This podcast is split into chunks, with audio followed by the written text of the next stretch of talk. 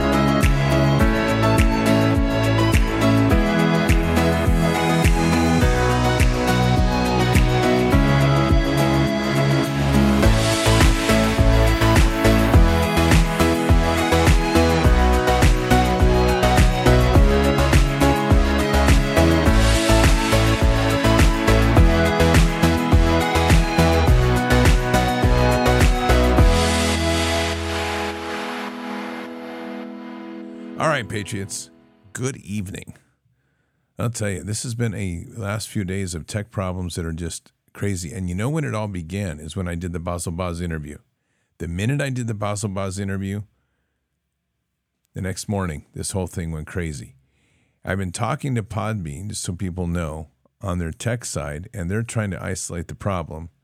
And I've got all sorts of issues going on over here in YouTube, which is, seems to be like a quagmire changing events using OBS, which is another challenge in itself. So we are going to just proceed with our podcast tonight and no music, which is unusual for us. And I'll just have to leave chat open on YouTube without music tonight. And it's just, I feel like each day we're getting farther back in time. Well, let's see. One day we couldn't have music. Next day we can't have voice. Next day we'll be sending smoke signals up. Just like that. It's like, Scott, where's the podcast? I'll be like, I've got a fire on the mountain. I'm doing podcast smoke signals. Can you hear me? And you'll be like, no, but I can see your smoke signals. I'll be like, okay, good. And we'll do it that way. It's safe. No internet corruption. I'll tell you, what an insane, what an insane thing. Patriots, before we get going tonight, as I talk many times about the psychopathic lunatics that are running the world, as we now walk through this psychopath lunacy, we are going to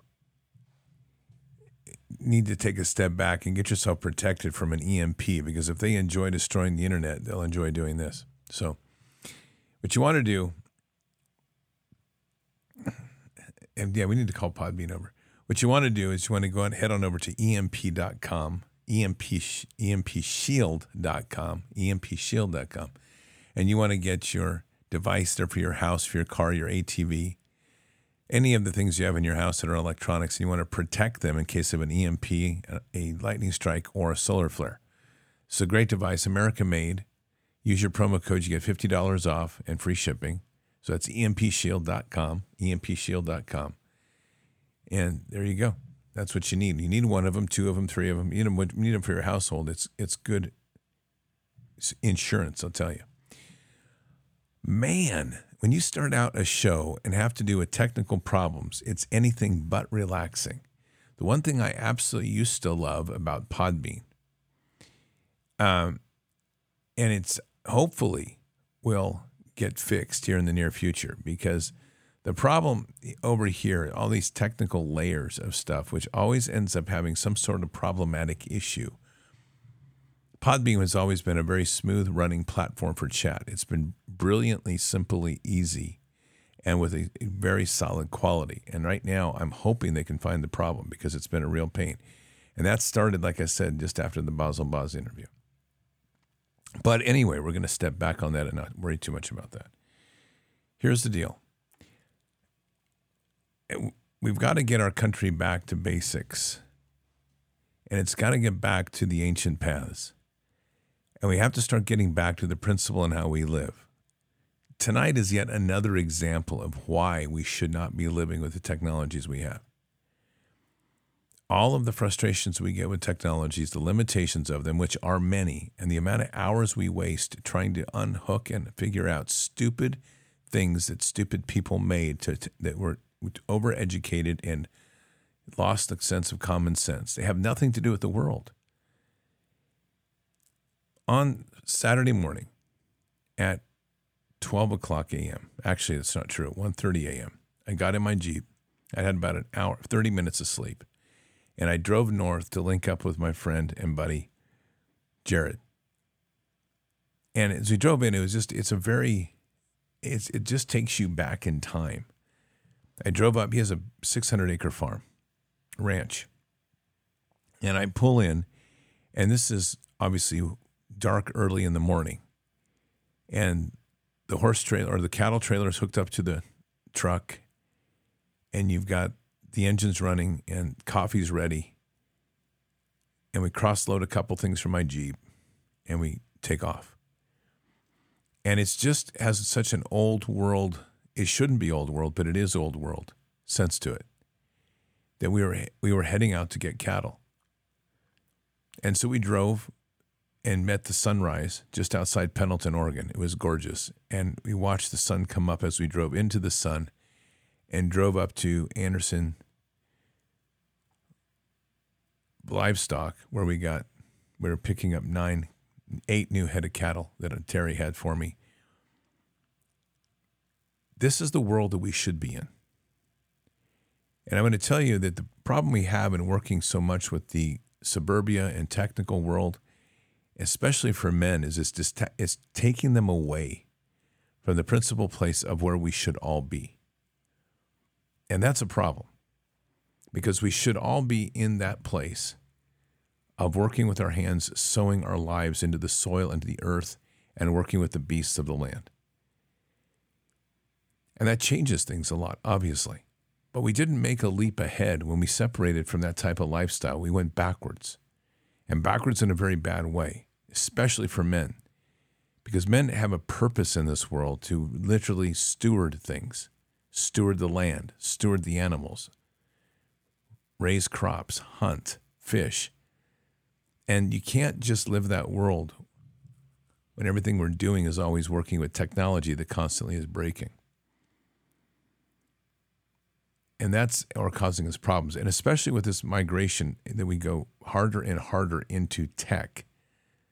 Tech is literally one of these soulful or soulless events that we're in that we work with because it doesn't have at its core production or creation of anything. It has at its core the temporary pasting together of things until someone undoes it or some piece of code doesn't work or some update comes along. There's nothing permanent in that world. Terry Anderson has tens of thousands of acres. I, I can't remember the last what he told me he had. It's in, it's in several thousand acres he has up in Pendleton. And he's an amazing man. He runs, I, he gave us some incredible number in the thousands of bulls that he's raised and sold. And every one of these animals that he raises, he's involved in from birth until they leave his ranch. Every one. It's a lifestyle that he's raised up in that he is he's truly a steward and a and a nurturer of God's creation. And as a steward, he's stewarding these animals until he hands them off. I've been very blessed. I found Terry online last spring, and that's when I went up to visit. I ended up buying a bull. And I wasn't intending to, but Terry said as I left his as I left his ranch, he said, Scott, you need to think about doing something. He said, I want you to think about selling all of your cattle and just taking that money and applying it to a new herd that I'll help you build and you'll get good genetics and you'll jump your genetics by 30 to 40 years. Now, I've told you this story because this happened in, in August when this whole thing started to get in motion. I'd bought the bull, I had the bull, I still had the cows that I'd bought previously. And we had one of we've had a number of problems. We had a number of problems with that first herd. We had one cow go lame, which I'll, I have to finish that loop because a lot of people asked how the lame cow is. She's now dead, and I'll tell you that story in a minute. We had a calf go crazy. We had another cow go crazy, literally, like mad cow crazy. We had to put both of those down. We ended up having three steers go mad, literally get aggressively mad, and they're dangerous. So when this whole thing came to a head, I was down with Brody, who has been running cattle with me, and I watched a 1,100 pound steer go over a steel fence and just about crush Brody's dad. And I said, That's it. The herd gets sold. And they got sold all to the stockyard. They'll all get turned into hamburger or something. And that's fine. And I called Terry, and he just happened to be out on the ranch and answered his phone. He's, I told him what he wanted to do. He said, "How soon? Be, how soon do you need them?" And I said, "I'll need some cows by September." He says, "I've got a bunch for you." So we did our first load before Bards Fest and we brought it down. That was what we were supposed to bring in 11 head total. We could only get eight in the trailer. And so Terry pulled off the extra three and he set them aside. In the meantime, when I was on the trip to Bards Fest, one of the buyers came up and bought all the cows that I had except for the bull. Naturally, I wanted him and obviously not the new herd. But there was that one lame cow that you all remember about. And that cow ended up going prolapse. So the uterus was outside. The calf was stillborn and she was in massive pain. She didn't move.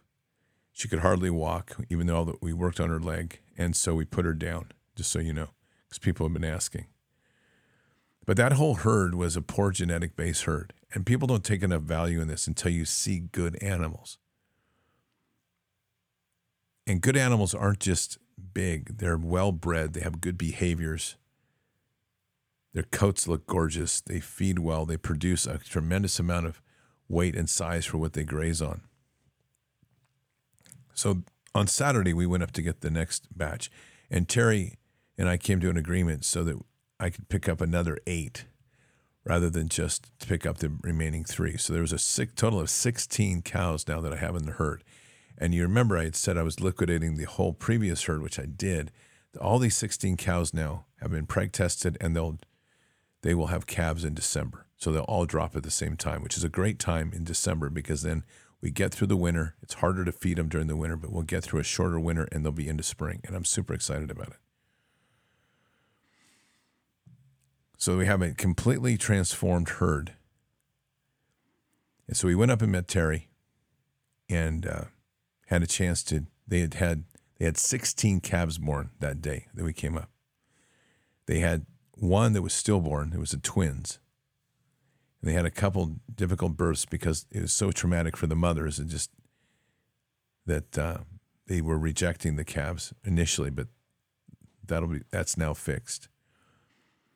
Now, Pendleton out in Eastern Oregon, if you know, is a really dry place, and where he does his, where he has the cattle's birth and the birthing area is dry and it's high up, higher up in elevation, and so there's no chance of mud, and it makes it easier for the mama cows when they drop their calves. And he has a big operation. And one of the things that's unusual about Terry that I've come to really respect is he's he's what I call a, a, a rancher Christian. He lives his faith through the walk and the way he lives in his life. It's not just words for him. He's his his faith, his relationship with Christ, his whole scripture is a living, breathing scripture every single day of working with God's creatures and stewarding them, raising them, caring for them, and ultimately sending them along their way. And this is why it is so important that we get back to the land because so many men have lost this. America was built on this sort of attitude. It was built on the principles of men working with their hands, stewarding the earth, doing the things where we were creating things, raising animals. Animal husbandry was was part of every household almost. And unfortunately,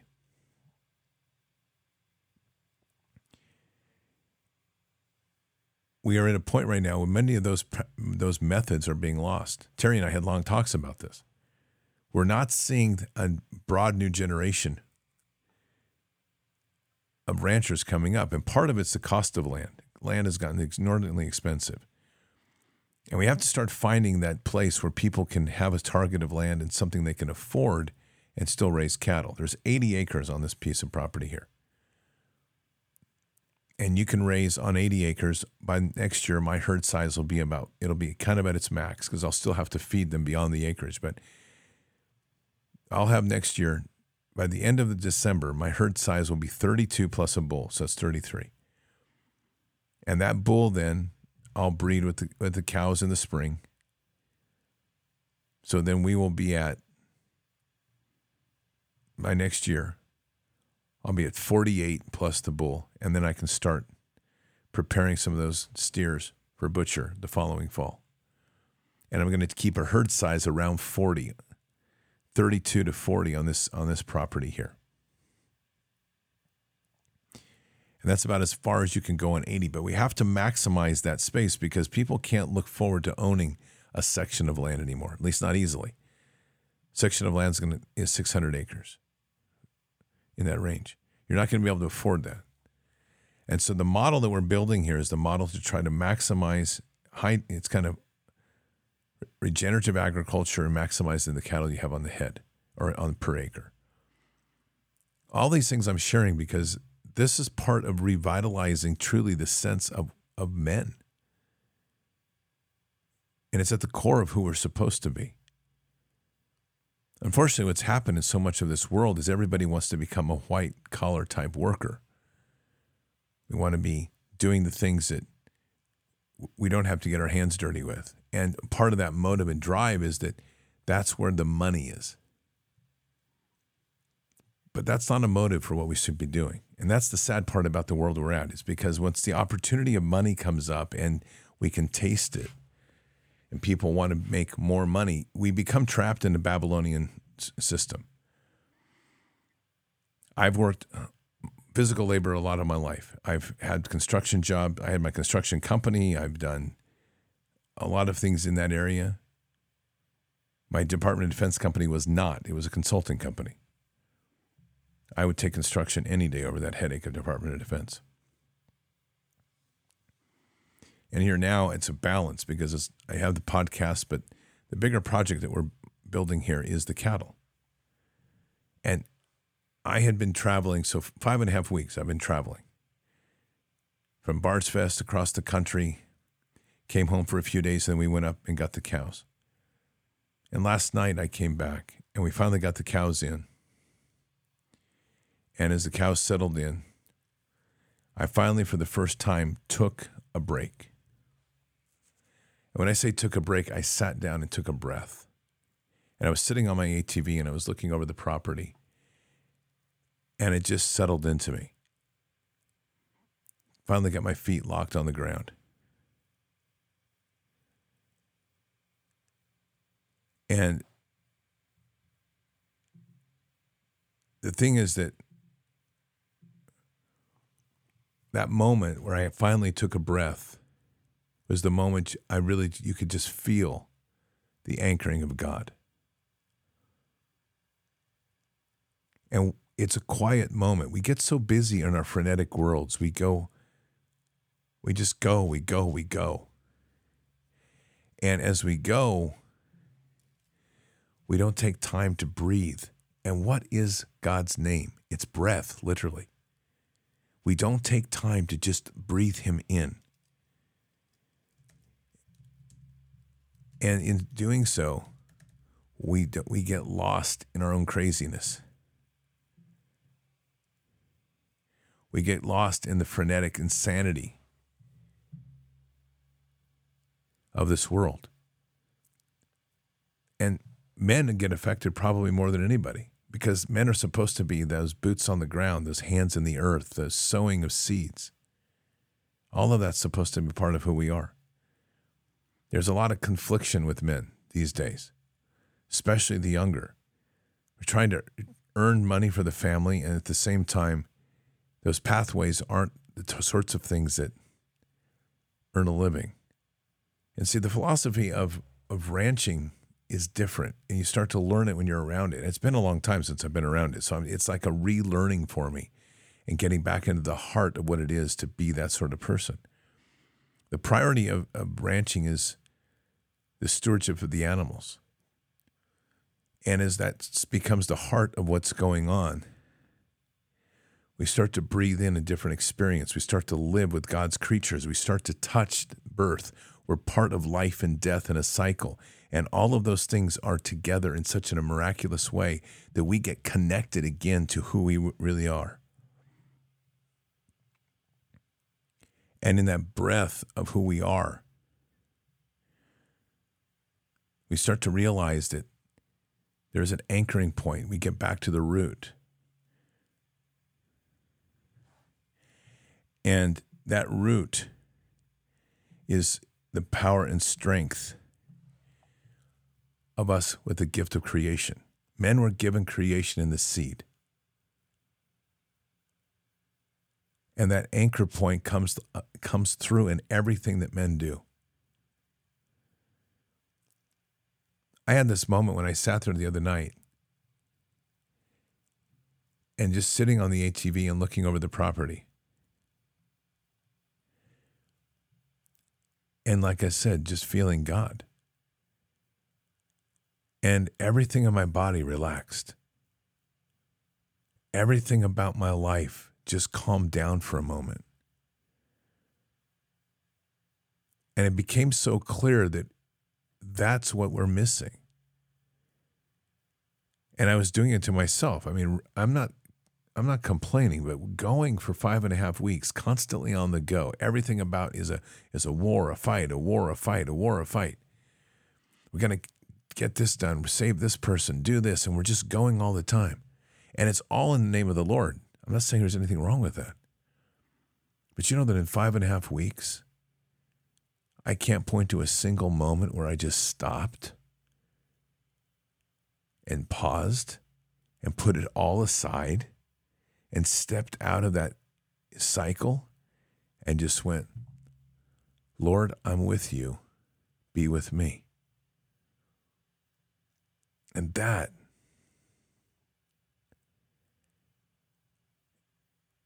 that is God.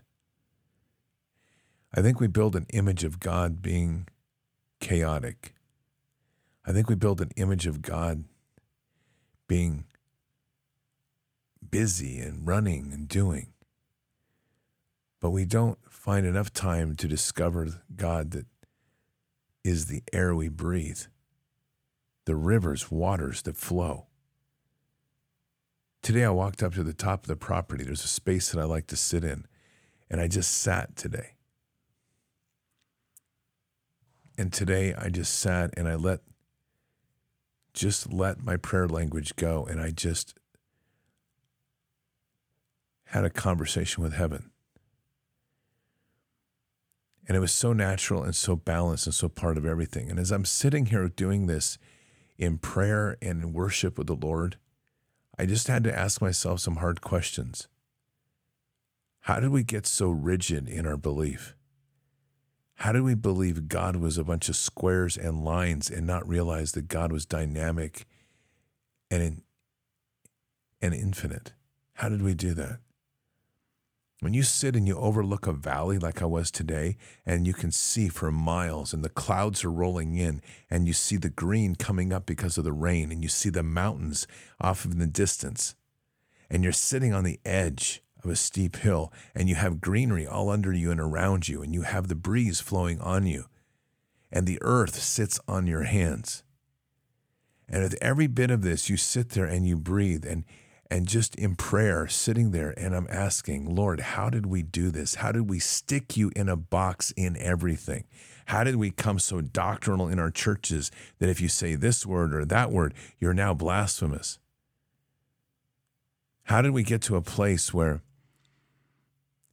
it gets so crazy that if you read a chapter, like, for example, 1 Corinthians 14, prophecy a superior gift and somehow that gets someone says prophecy and another person says blasphemy. One person says i'm going to speak in tongues another word said you're deviating outside of doctrine. How does this happen to us? How does it happen to us when we come together and we celebrate each other in just the glory of being together and we find these amazing connections and immediately everybody on the outside has to look and say oh are you guys now a couple or are, are what's with this? Are you are you guys now pulling things together and you're going to change everything and oh, um, what am i going to lose? And it's like what's going on with people? And I'm saying this from firsthand experience because we have witnessed this right here in Bard's Nation in the last four weeks, and it's blown me away. And I keep, I've seen people walk away because they've heard speaking of tongues. I've heard people walk away because they say that we shouldn't be having healing. I've had people tell me that they're going to walk away because one tribe, a resistance nation, and another tribe, Bard's Nation, have come together to to find a friendship and work and walk side by side alongside each other at points and yet still have identity. People are like, no, I can't do this. We're going to lose our identity. What is this? I'm sitting here today looking at this world that God created in its magnificence. I have I go down and I spend time just sitting with the cows. They're looking at me like I'm an alien half the time. The most beautiful creatures I could imagine. These these cows, I didn't think I would love cows the way I love cows. I do because i I'm seeing a beauty in something that took years to breed in. Their coats are magnificent. Their hooves are beautiful. Their stature is great. It's a Simmental Angus mix. It's a beautiful animal. I'm looking at this and I'm saying, Lord, you gave me these to steward. Not, there's not going to be a right and a wrong with these cows. If a cow moves differently, I'm not going to kick him off or her off to another pasture or excommunicate them and send them out to the butcher. And yet that's what we do to one another. How does this happen? How is it that God's creatures become so in tune with the world and we sit on the outside and become so judgmental and hateful? I've listened to people talk today in another chat over things like this whole thing in the Middle East. They can't get it clear in their head that there's a difference between religion and politics and the true faith in Jesus. Open statements like, all the Muslims are going to kill us. I'm like, wow, that's amazing. I had no idea. Really? We're going into a global jihad. They're all going to, and it's going to be Christians against Muslims. And I'm like, boy, Satan, you have done a great job today. You have won the day. You have people using Jesus as a tool to kill another religion. Think about what I just said. Because you are not like me, I shall go to war with you. And if you, because you are Islam and you, you're saying you're going to do something to me, I shall be mightier in Jesus and I shall go strike you down and kill you. That's essentially what we're saying. This is lunacy.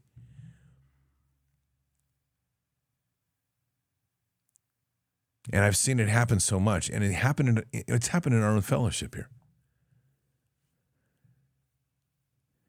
And we can't let it happen. We need mighty men of God. We don't need petty men of arguing politics. We need mighty men of God that can step into these times and say, I'm a follower of Jesus Christ. My breath itself, my very breath is that of God. I'm connected to the land. I raise my own food. I build my own homes. I follow the gifts that God gives me, and I trust in Him for all things. And then be able to look across and go, You of another religion and faith. I don't hate you, but I want to introduce you to Jesus. I want to have a conversation with you and to be bold and fearless. I'm not naive, folks. You know, I, have been too much in war to think that there's a perfect world. But I know the difference between real evil and just flat out ignorance and stupidity. And there's a whole bunch of outright ignorance and stupidity. And it or- origins itself to a large degree to fear because people are afraid of something. And as we get into fear,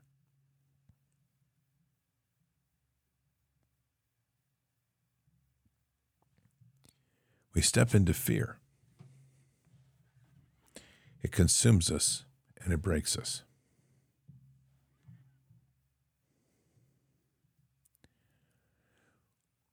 People don't like to be told that they're too rigid in their faith. I'll give you a great example. It happens in Portland. That's why Antifa owns Portland. Antifa owns Portland because when Antifa moved to town, the pastors ran away. Not all of them. I know a number that got on the ground and worked their tail off. But so many pastors locked their door and started preaching from a pulpit from a closed door, dead stone walls, and pulpits that had nothing more to speak than a gospel of defeat. They didn't get outside and take the gospel into the world. They didn't face their enemy.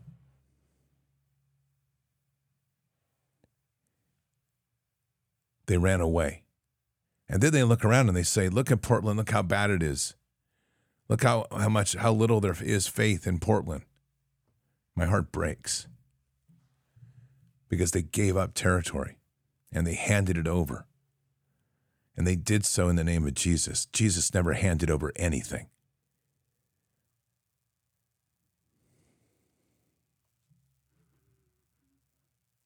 You know, I've walked a lot of paths. And I'm very proud to say I've walked the path of war, literally. And it takes a fearlessness to do it. But when you really step into the power of the gospel and the power of Jesus Christ and you fully walk in the Holy Spirit and you're walking as a man anchored in this earth, you're getting your hands dirty. Women, this is not against you because if we hadn't had women in this fight, I don't know where we'd be because it was the women that led this fight. I just read something from somebody called Preacher PDX. I'm going to read this because I so disagree with this garbage. Our Lord decides who gets seen. We are under judgment. Nothing can be done. Our world is not here. That is why no one can step up. It's because men are giving up. It's because comments like that have deflated the man and ripped the spine out of the very men. If you are not worthy of being here, then ask yourself why God sacrificed his son for you. Because God sacrificed his son because we are worthy, not unworthy. And comments like this and people that preach this garbage from the pulpit truly defeat and destroy men. Men need courage. Men need to get back to putting their hands in the earth and doing things of great power. Men need to start being warriors again and quit being skinny jean pulpit wimps to stand behind the pulpit and try to preach a gospel of, of, defeat. Men need to get up and start being the men of God, to step into this time and to be mighty in this hour, to step in and to lean into the authority and say, I am a son of God. I am a son of the Most High. I will stand here in this hour and I will use the authorities given to me by Jesus. For I have been told that I can heal the sick, I can heal the broken, I can cast out demons, I can raise the dead, I can do greater works than He. That's red letter language and I can preach the gospel of Jesus Christ. Those powerful tools, we walk in this world and we conquer demons. We cast out this evil because we are not waiting for some simple hour for Jesus to come because we have become so defeated in this hour that we have nothing to do. This is a time right now to stand in and get mighty. And those pastors and those preachers that preach this garbage, go find a hole and stick yourself in it until you wake up to realize that we truly are mighty children of God and you are doing a disservice to your Lord. We do not preach a gospel of spineless work. Jesus did not die on the cross for us to be wimps and roll over and be cockroaches in the hour. Man, it is unbelievable. Portland is a cesspool because the pastors gave it up. And the ones that I know that have worked hard, they have won over their enemy. But there's not enough of them. And I could take that to every single city in this country that is now a cesspool of tyranny and of defeat.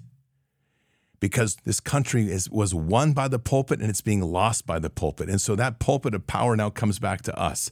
That pulpit of power is now the true gospel, the true church that sits within our hearts. And it's for us to take that and step into the world and say, Jesus, I am here. Jesus, I am following you. Jesus, I am following all that you did. I will walk this path that Jesus did. I will love endlessly. I will heal. I will raise you up from the dead. I will heal your wounds. I will cast out your demons. And when necessary, I will flip tables in the name of the Lord.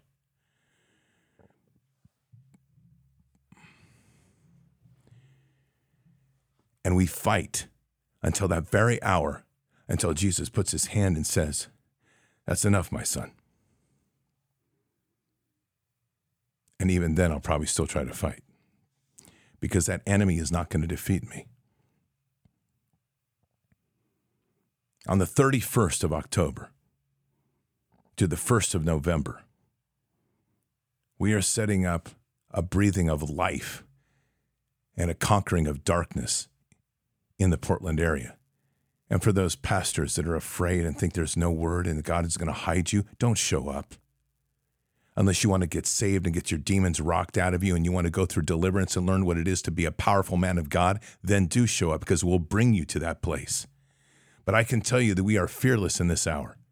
And that same thing is going to happen in Dayton. And that same thing is going to happen in, Glad, in the Church of Glad Tidings in Yuba City. And we're going to do three celebrations to take back the night because we do not fear the darkness. We do not fear this evil. We do not fear these demons. And I do not take a gospel that says, I am broken and I cannot do anything because I am under judgment.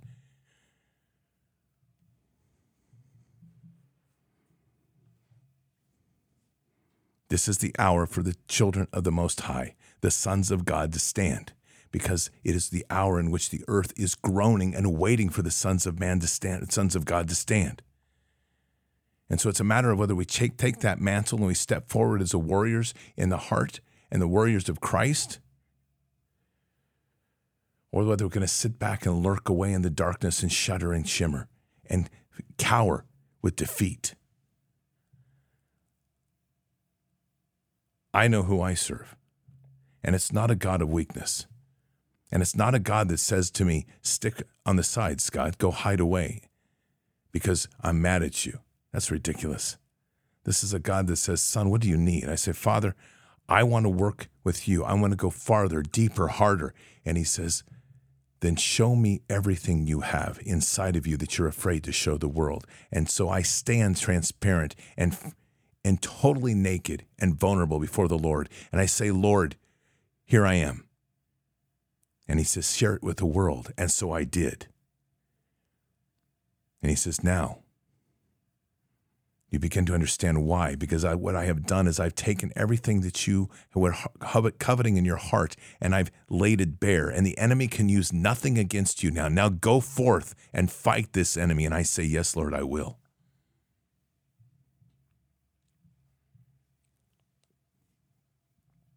Every one of us needs to be there. Every one of us needs to be in that place. Every one of us needs to stand mightily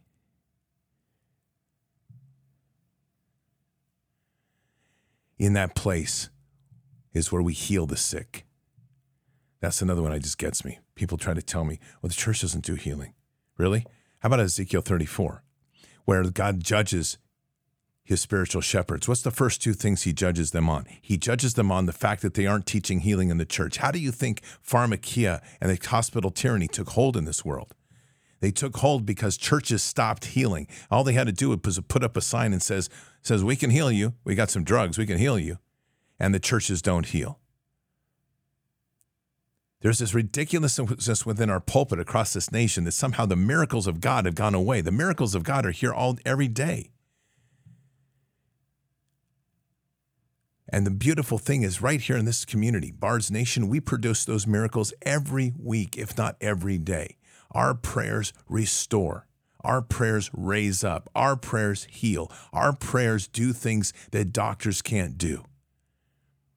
Because we don't say yes to the institutions of men, we say yes to God.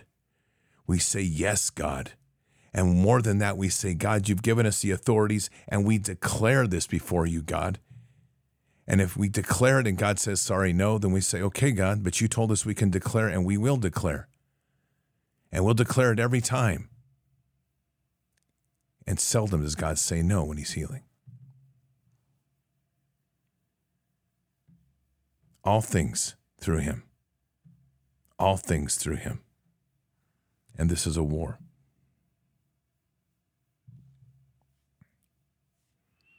And so, if it's a war, we have to understand that the enemy has territory.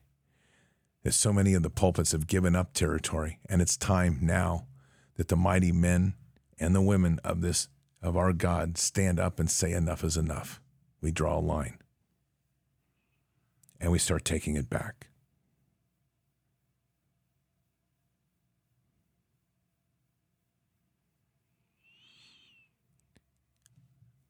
we have that responsibility. And it happens one person at a time. It happens one case at a time, one step at a time, and you take it back.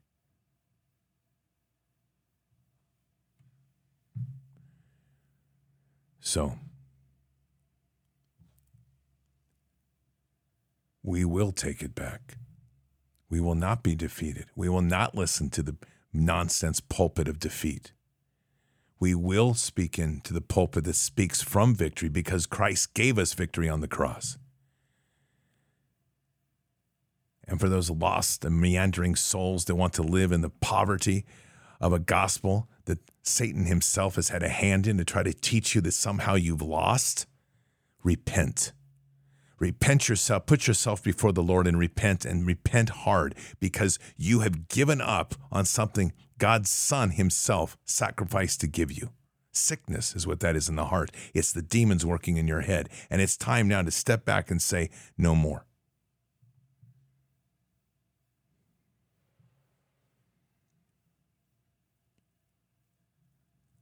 I know the God I serve. He's a glorious God. He's a merciless, merciful God. He's a loving God. He is a God of miracles. He is a God of incredible power. He is a God that demands only one thing from us to love Him infinitely and to love Him only. And to walk in a place of faith where you don't quiver at an enemy that's already defeated, but instead fight fearlessly to expand the kingdom every day, to confront that enemy that tries to be noisy and put fear in your heart and rebuke him and stand away and keep walking. To use the spiritual weapons of war to tear down fortresses, to cut the strings and the ties that bind and to free people into this world, to free yourself, to keep yourself free and set others free, and to sh- truly re- re- bring these people back home. Our mission is grand, it's perfect, it's beautiful, it's intense, it's living, it's breathing and it's a faith that's active in our heart. It's the pulsing blood within your body. It's the living gospel in every breath that you take. It's every step you take, you're taking and reclaiming back for kingdom. You're on mission every time you step out of your home, everywhere you go. And fearlessly, we are taking back this world. And until that day comes that Jesus arrives, we continue to fight relentlessly, fearlessly, and completely destroy the enemy when we encounter him, casting him out to the feet of Jesus to be judged, and we continue to march. And how do we unite all of this? Through the glorious power of love that the gospel gives us, the glories of Jesus, and all that was sacrificed for us flows through us. The Holy Spirit lighting us up like beacons on the hill. And we truly stand here before others, and they don't just see us, they see our heart and they say, I want some of that. And we say, Amen.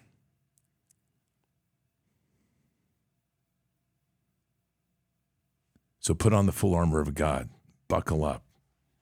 Every day is another great victory for the kingdom because we're here, we're fighting, and we will crush this evil relentlessly.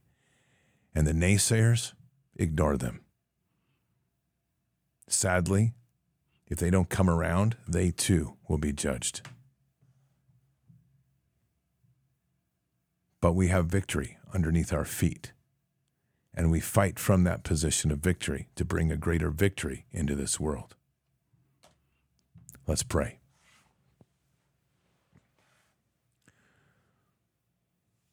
Father, tonight we come to you as humble warriors. And we just pray tonight for those weakened hearts that have been consumed by the gospel of defeat, that have somehow been corrupted by the words of Lucifer himself that somehow we're incapable, we're defeated, we're being judged, we should do nothing. Father, we just ask that those spell castings will be broken and we rebuke them ourselves. And in the name of Jesus, we ask for the power of the Holy Spirit to touch their lives, to lift them up, to shake their hearts, to crack open that solidness that's within them that has told a lie and where their hearts cannot feel the power and glory of Christ Himself. Let the power of the Holy Spirit light them up and feel the glory of heaven around all of their lives and everything they touch and let them witness the power of the Holy Spirit flow through the others that are breathing in and saying, Lord, yes, send me.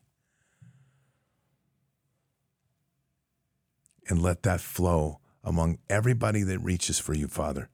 Let the glory and the power of the Holy Spirit electrify everything we do to raise up into heaven and say, Yes, Lord, I am here. Yes, Lord, I will walk in the yes. Yes, Lord.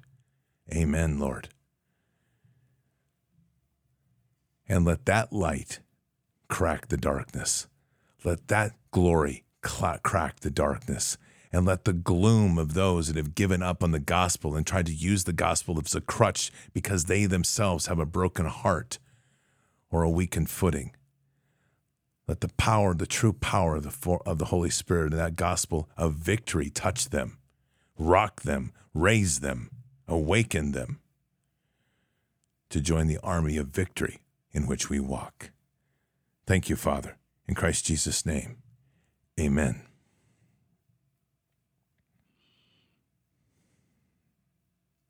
I can't think of anything more exciting, more intense, more electrifying than truly walking and being with the Holy Spirit. And this is that hour and this is that time.